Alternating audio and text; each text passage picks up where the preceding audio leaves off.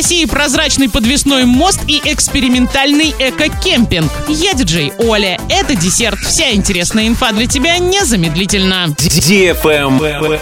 News. С 21 августа по 1 сентября, то есть на 10 дней, в Орске перекроют движение по путепроводу в районе Гайского шоссе. Сделано это будет для проведения капитального ремонта этого участка с аварийным путепроводом. На время работ автомобилистам предлагается два пути объезда перекрытого участка. Объездная дорога от Гайского шоссе до поселка Победа, а также объездная дорога от Гайского шоссе до трассы Оренбург-Орск.